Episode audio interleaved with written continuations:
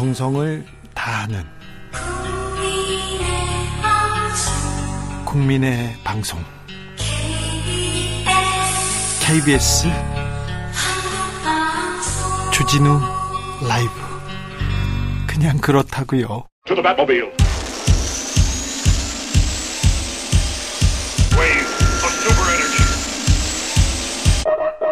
주기자의 1분.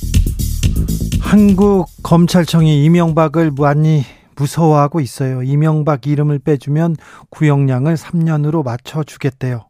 기억하십니까? BBK 메모. 검찰이 이명박 전 대통령에게 유리한 진술을 해주면 BBK 공범 김경준 씨의 형량 낮춰주겠다는 삐뚤빼뚤하게 쓰여진 메모 한 장. 이 메모는 제가 이명박 전 대통령의 특수관계인 에리카 김 씨로부터 입수해서 보도했습니다. 당사자들의 확인을 거쳤고요. 목소리를 들었습니다. 통화 내용을요. 어, 검사의 목소리도 들렸습니다. 검찰의 확인 취재도 끝냈습니다. 그리고 보도했습니다. 특종이었습니다. 그야말로 메모 한 장이 검찰의 BBK 수사 허구였다는 것을 꼬집었고요. 특검으로 몰고 갔으니까요.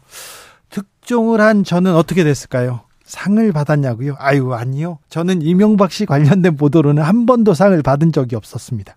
심지어 각하를 감옥으로 보낸 기사로도 상을 보지 못했습니다.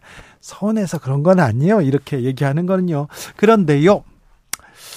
그 이명박 전 대통령을 언론이 너무 좋아했거든요. 칭송 정말 참극 수준이었거든요. 그건 지금도 좀 마찬가지라고 생각합니다. 저는 말입니다. 이명박 사면 국민 통합을 위한 것이다. 이렇게 계속 얘기 나오는데 저는 동의할 수 없습니다. 국민들 얼마나 동의하는지 잘 모르겠습니다. 아, 특종상 대신에 저는 소장을 받았습니다. BBK 검사들이 손해배상 청구를 했습니다. 이명박 정부의 최고 요직을 점령한 검사 10명이 엘리트 검사 10명이 저한테 기자한테 돈을 내놓으라고 소송을 걸었어요. 김용, 김경준 씨 메모가 맞지만 자신들의 명예를 훼손했다고 하더라고요. 정말 웃겼어요. 그런데요, 재판을 받는 과정은 길고 고통스러웠습니다. 원래 무죄인 사건을 무죄를 받기 위해서 싸우는 과정, 뭐, 매우 지난했습니다. 아, 입을 다물고 싶어지거든요, 이 과정에서. 아, 넥타이를 하고 재판을 받는 날은 정말이지 세상이 싫어지거든요. 정말이지 검찰 꼼꼼하게 괴롭혔습니다. 법잘할 BBK 검사들 만만치 않았습니다. 이명박 박근혜 정부에서도 요직을 거쳤고요. 문재인 정부에서도 요직에서 활약하더라고요. 그 중에 몇 명은 윤석열 정부에서 검찰총장 후보로 오르기로 했습니다. 민정수석을 한 사람도 있고요. 고시버 클럽 가입한 사람도 있고요. 대장동에서 맹활약한 검사도 있었습니다. 아이고, 아무튼 그분들한테 저는 재판에서 이겼습니다. 검사들한테 한 푼도 주지 않았습니다. 그런데 매우 괴로웠습니다. 법무부 장관이 민영사 소송을 했다죠. 허위 사실로 명예가 10억 원어치 손상되었다고요? 법무부 장관 사건이면 검사도 판사도 눈치를 볼 텐데 공정한 수사가 될지 전 걱정이 됩니다. 공평한 재판이 될지 전 걱정이 됩니다. 대통령이 그토록 강조하는 표현의 자유가 위축되지 않을지 전 걱정이 됩니다. 지금까지 주기자의 1분이었습니다. 데이비 게타 시아가 함께했습니다. 티타늄.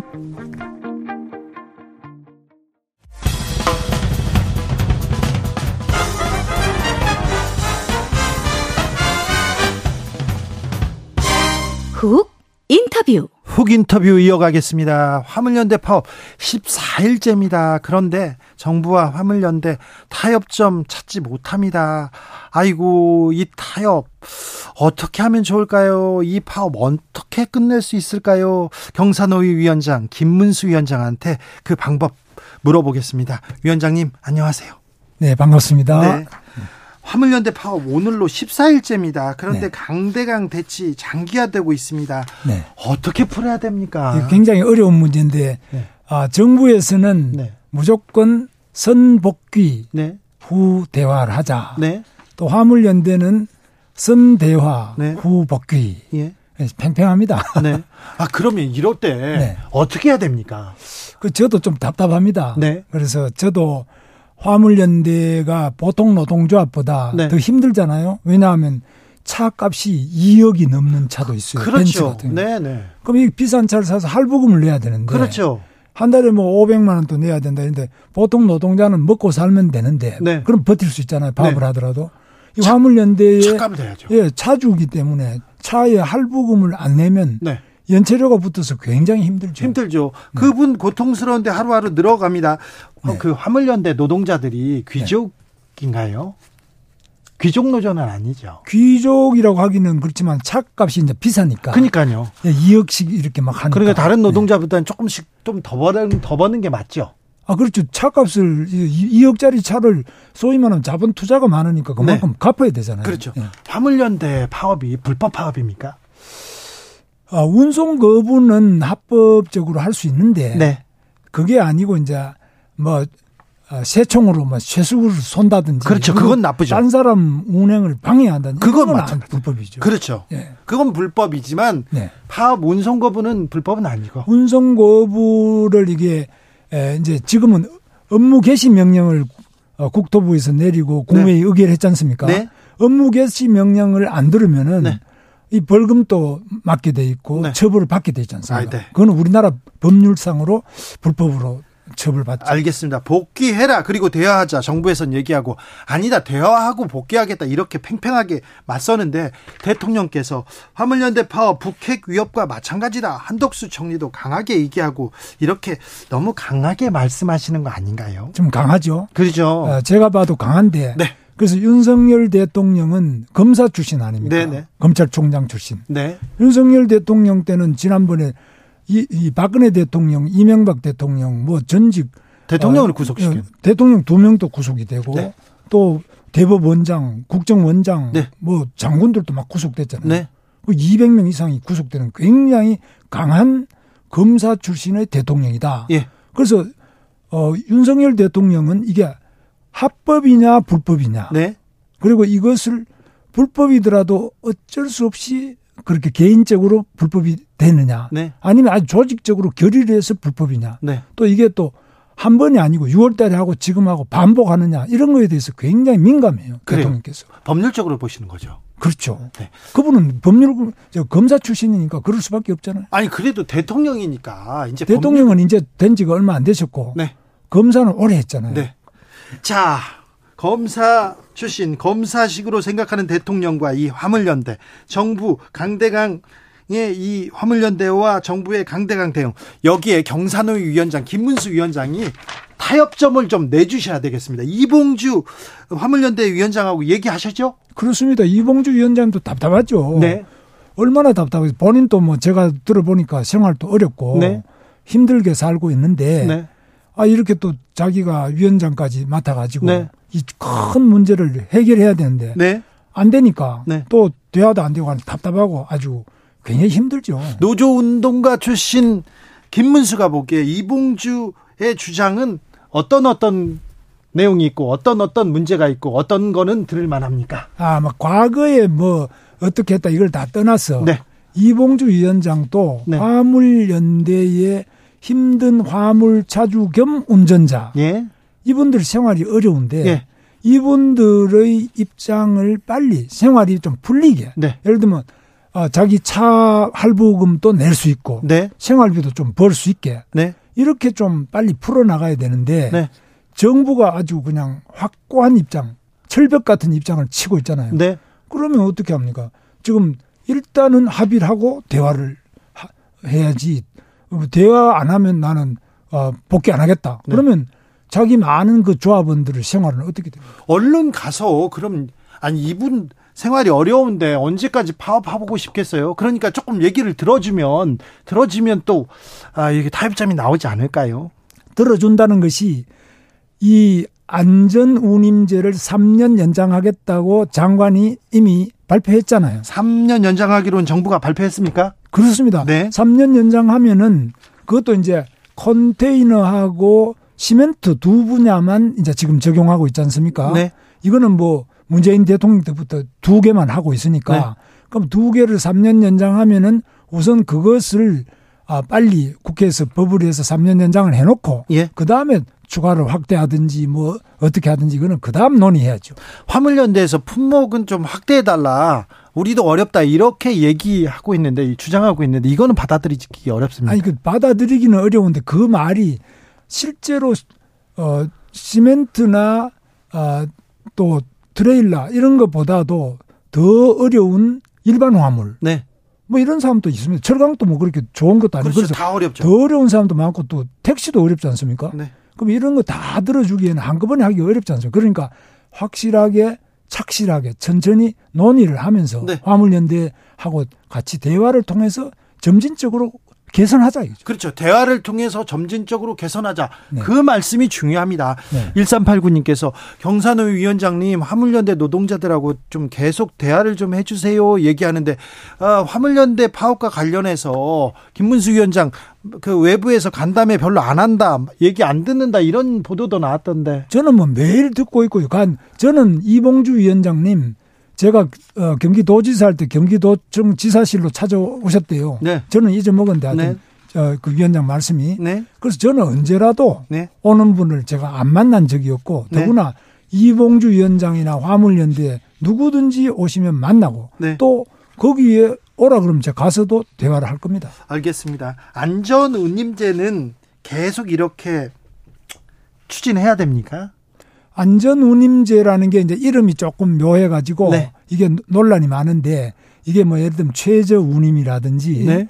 아니면 뭐 어떤 적절한 이름으로 고쳐야 될 건지 또 이게 적용을 어 시멘트하고 트레일러만이 아니라 딴 것도 더 넓힐 것인지 어느 수준으로 할 것인지 이것은 소위 제도 개선할 필요가 있습니다. 네. 이 제도 개선을 전문가와 또 화물 어 연대 측하고 국토부하고 같이 또 논의할 수 있는 그 테이블을 경제사회노동위원회에서도 만들자고 제가 이봉주 위원장한테 제안을 했습니다. 예. 내가 만들 테니까 빨리 어, 스톱하고 복귀하면 제가 그걸 하겠다 이렇게 네. 했는데 잘 안 되네요. 자, 지금 김문수 위원장도 말하고 있습니다. 그리고 화물연대 이봉주 위원장도 대화하자. 국토부 장관이나 차관하고 대화할 수 있는 자리 만들어 달라 이렇게 얘기하는데 왜 안 됩니까? 국토부 장관하고 대화하는 것이 물론 권한권자니까요. 그렇죠. 국토부 장관이 안전운임제라든지 화물 운송의 그, 어, 뭐, 면허 허가 이런 것부터 다 권한을 가지고 있으니까 그런데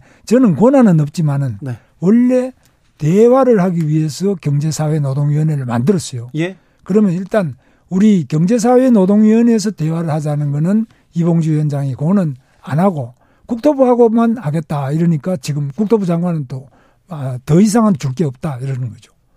대, 윤도, 윤 대통령이 지금 반대해서 못 만나는 건 아닙니까? 윤석 어, 대통령께서도 아주 입장이 확고합니다. 그래서 네. 불법을 하고 아주 힘으로 밀어붙인다고 해서 내가 굴복할 수는 없지 않느냐. 대통령 입장은 확실합니다. 그런데 대화하는 게 네. 거기서 타협하는 게 굴복은 아니잖아요. 대화를 하는 거는 그렇지만 지금 일단 운송 거부를 해서 14일째고 되고 많은 주유소에 뭐 지금 기름이 있느냐 없느냐 뭐 굉장히 복잡하지 않습니까? 네. 나라 경제가 뭐 3조 6천억 4조 손실이 일어난다. 지금 뭐 국민 생활이 불편하다. 이런 상태에서 대통령이 그러면 말한다고 다 들어주면은 이 나라가 법치가 되겠느냐 이거죠. 경산위 위원장께서 자 화물연대 조합원들도 만나보고 네. 노조도 만나보고 자 이렇게 이렇게 어, 타협점 모색하면 되겠다. 이 얘기를 가지고 어, 원희룡 장관이나 관계부처 장관 대통령하고 얘기할 거 아닙니까? 네. 얘기했죠. 네, 말씀드렸어요. 그랬 더니 뭐라고 합니까, 윤 대통령이? 아, 그래서 윤석열 대통령은 경제사회노동위원회는 원래 대화기구니까. 그렇죠. 대화하세요. 예. 그런데 그렇죠. 그래서 대화를 한 겁니다. 대화를 했는데. 네. 대화를 해서 이렇게 대화를 했습니다. 이렇게 하면 되겠습니다. 얘기하니까 뭐래요? 이런 아니 제가 제 이야기를 한 게 아니고 네. 제가 이봉주 위원장의 뜻을 전했죠. 네, 전했죠. 이봉주 위원장의 뜻은 먼저 좀 대, 장관을 국토부 장관이나 차관을 만나게 해달라. 네. 그러니까 국토부 장관이나 차관은 못 만나겠다는 거죠. 왜요? 우선에 빨리 업무 복귀를 해라. 네. 아 지금 세상이 난리가 나는데 대화를 한다면서 또 업무 복귀를 안 하면 되겠냐? 업무 복귀하면은 대화를 다시 할 수 있다. 대통령의 입장은 그러면 좋아, 좋아. 업무 복귀를 해라. 그러면 대화하겠다. 이렇게 얘기하던가요? 그렇죠. 일단은 선 업무 복귀 후 예. 대화. 후 그다음에 재, 재발을 통해서 제도 개선 이거죠. 자, 이봉주 위원장이 자, 장차관 만나서 타협해 볼 테니까 대화를 할 테니까 대화를 하자. 그래 그 의견을 전했더니 네. 대통령은 아니라 업무 복귀해서 일상으로 돌아가서 우선은 우선은 국토부 장관은 이게 먼저 이야기를 했어요. 네. 왜냐하면 대통령 보자는 이야기는 이봉주 위원장이 안, 안 했으니까. 네. 네. 국토부 장관이나 차관을 보자 해서 제가 네. 국토부 장관하고 차관을 볼 수 있느냐고 장관한테 물으니까 네. 아 지금 이거 대화해 가지고는 어, 안 되고 일단은 업무 복귀부터 하면은 네. 대화를 할 수 있다는 거죠. 대통령도 비슷한 뜻이고요.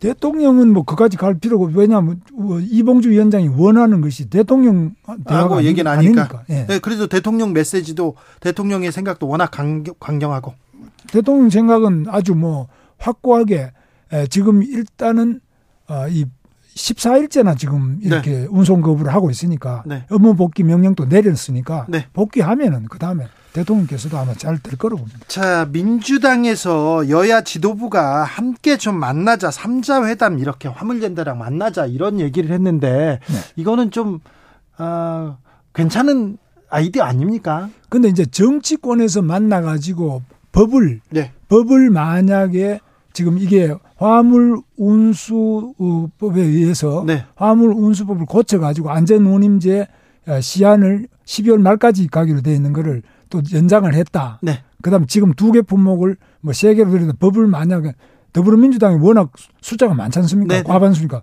법을 만들었다. 그러면은 지금 어, 대통령의 입장은 일방적으로 그렇게 하는 것은 거부권 행사하겠다는 겁니다. 아 그래요? 네.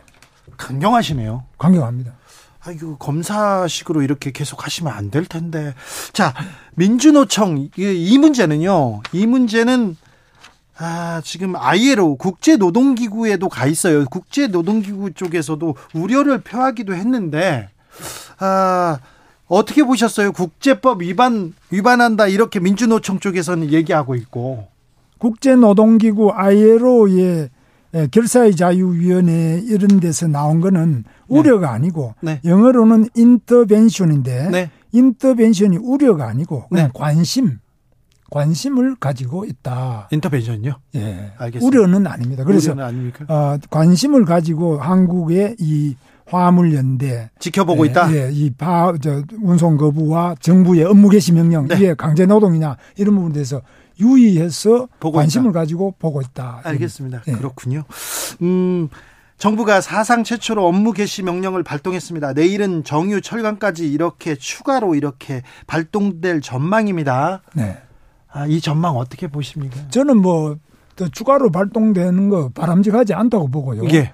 빨리 화물연대 이봉주 위원장님은 그래도 또 복귀를 할 생각이 있을 거로 저는 봅니다. 다른 노조원들도 복귀하고 그, 싶어 하죠. 아니 그렇지. 그거보다 이봉주 위원장은 집행부로서 책임이 굉장히 무겁지 않겠습니까? 예, 예. 본인이 뭐 일반 그 화물 어, 연대 사람들하고 좀 다르죠. 네. 하고 싶지만은 파업을 할 때도 70% 투표를 해가지고 네. 시작했는데 네. 복귀하려고 하더라도 투표를 해야 된다는 거예요. 네. 투표하면 그러면 얻은 것도 없는데 더 추가로 얻은 게 없으니까 통과되기 어렵지 않냐 이런 네. 거죠. 이렇게 강대강 대치가 지속되면 경사노위 위원장, 경사노위의 역할이 매우 중요해집니다. 네. 아 정부 검사 출신 대통령 그리고 원희룡 장관을 비롯해서 총리까지 나서서 강경 발언을 쏟아내는데 이 아무래도 돌파구는 경사노위 위원장이 낼 것 같습니다. 돌파구는 저는 바로 이봉주 화물연대 위원장이 돌파구를 찾을 수 있다. 어떻게요? 그러면 자, 난 복귀할 테니까 빨리 제도 안전운임 제도 개선을 위해서 대화를 하자. 그럼 대화 안 할 수가 없죠. 아니 이것도 네. 대화가 먼저냐 복귀가 먼저냐 이게 아니라 여기에 중재안을 자 화물연대도 거부할 수 없는 그리고 이 정부도 거부할 수 없는 자, 김문수의 제안 딱 내면 이 파업이 풀리지 않을까 이런 생각 됩니다. 김문수의 제안은 뭐 늘 열려 있습니다. 첫째, 화물연대 복귀하고 그리고 대화를 테이블은 우리가 바로 열어서 국토부도 오게 하고 화물연대도 오고 또, 또 화주라 그럽니다. 그러면 네. 화주들도 오고 같이 이야기해서 어, 안전운임제가 좋으냐 앞으로 어떻게 발전시킬 것이냐 확 품목을 확대할 거냐 이렇게 논의를 아니 파업에 하죠. 들어갔는데 파업을 풀기 위해서 몇 가지 좀 해결책 그리고 대비책을 줘야 될 거 아닙니까? 그거는 이제 준다는 거는 화물연대 이야기대로 어 품목 확대 또는 일몰제 자체를 폐지해라. 네. 이런 건데 이거는 제 권한이 없어요. 아, 그래요? 예, 제가 힘이 없는 권한이 없는 자입니다. 그래도 어, 경산노위 위원장께서 중재안을 이렇게 내셔야 되는 거 아닌가요? 중재는 냈는데 지금은 이 중재가 먹혀 있기는 화물연대 이봉주 위원장과 화물연대가 빨리 업무 복귀를 하면은 그 제안이 먹힐 겁니다. 아니 업무 복귀를 해라 파업하고 네. 있는데 복귀해라 복귀하면 얘기할게 이렇게 하면 복귀하겠습니까? 아니 그런데 이렇게 생각해 보세요. 지금 교통 경찰이 있는데 차가 지금 이거 일단 신호 위반이다 이러면은 서라 그러면 서고 그 다음에 대화를 해야지. 내가 사정이 이렇게 어렵다든지 이렇게 해야 되는데 지금 그냥 막 가면서 뭐 단속하지 마라 이건 안 되잖아요.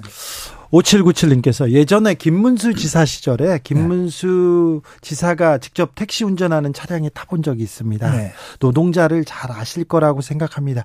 그렇죠. 노동운동가 출신이고 노동자의 현실을 누구보다 잘 알았던 분인데 그래서 노동자 입장도 좀 헤아려 주세요. 이렇게 어, 말씀하시는 분들이 많습니다.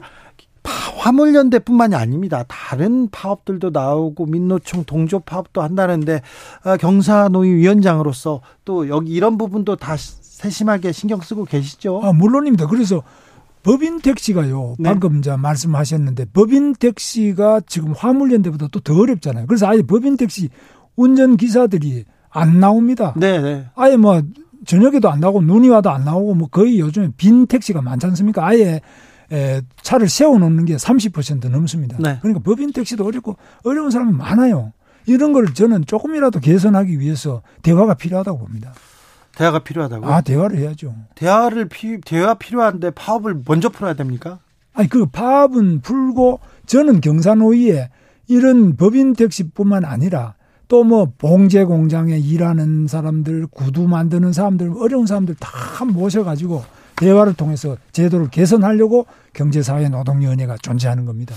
아, ILO 그리고 유엔에서 네. 좀, 어, 좀 개입해오고 강력한 권고, 네. 노동자의 파업을 이렇게 단합하지 마라 이렇게 메시지가 나오면 정부는 어떻게 할 겁니까? 그렇게 나올 리가 없죠. 왜냐하면은 뭐 파업을 탄압하고 이런 건 아니고 파업? 불, 법 부분에 대해서만 네. 단속을 하는 거예요. 그러니까 파업에 노동자의 파업은 당연한 권리죠.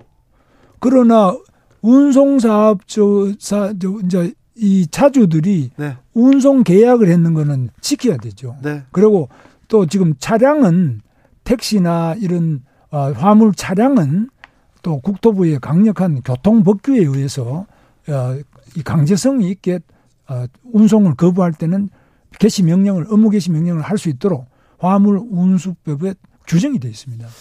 민주노총에서 유엔에 추가 긴급 개입 요청했어요. 네. 네. 정부는 어찌하실 건지.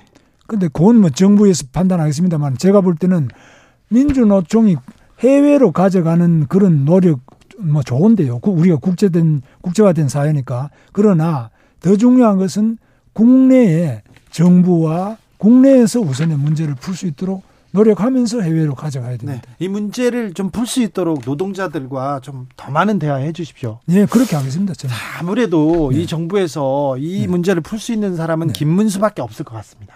뭐 저도 하여튼 최선을 다해서 노력을 하겠습니다. 네. 예. 좀더 네, 역할을 해 주십시오. 네. 이봉주 위원장님과 화물연대 네.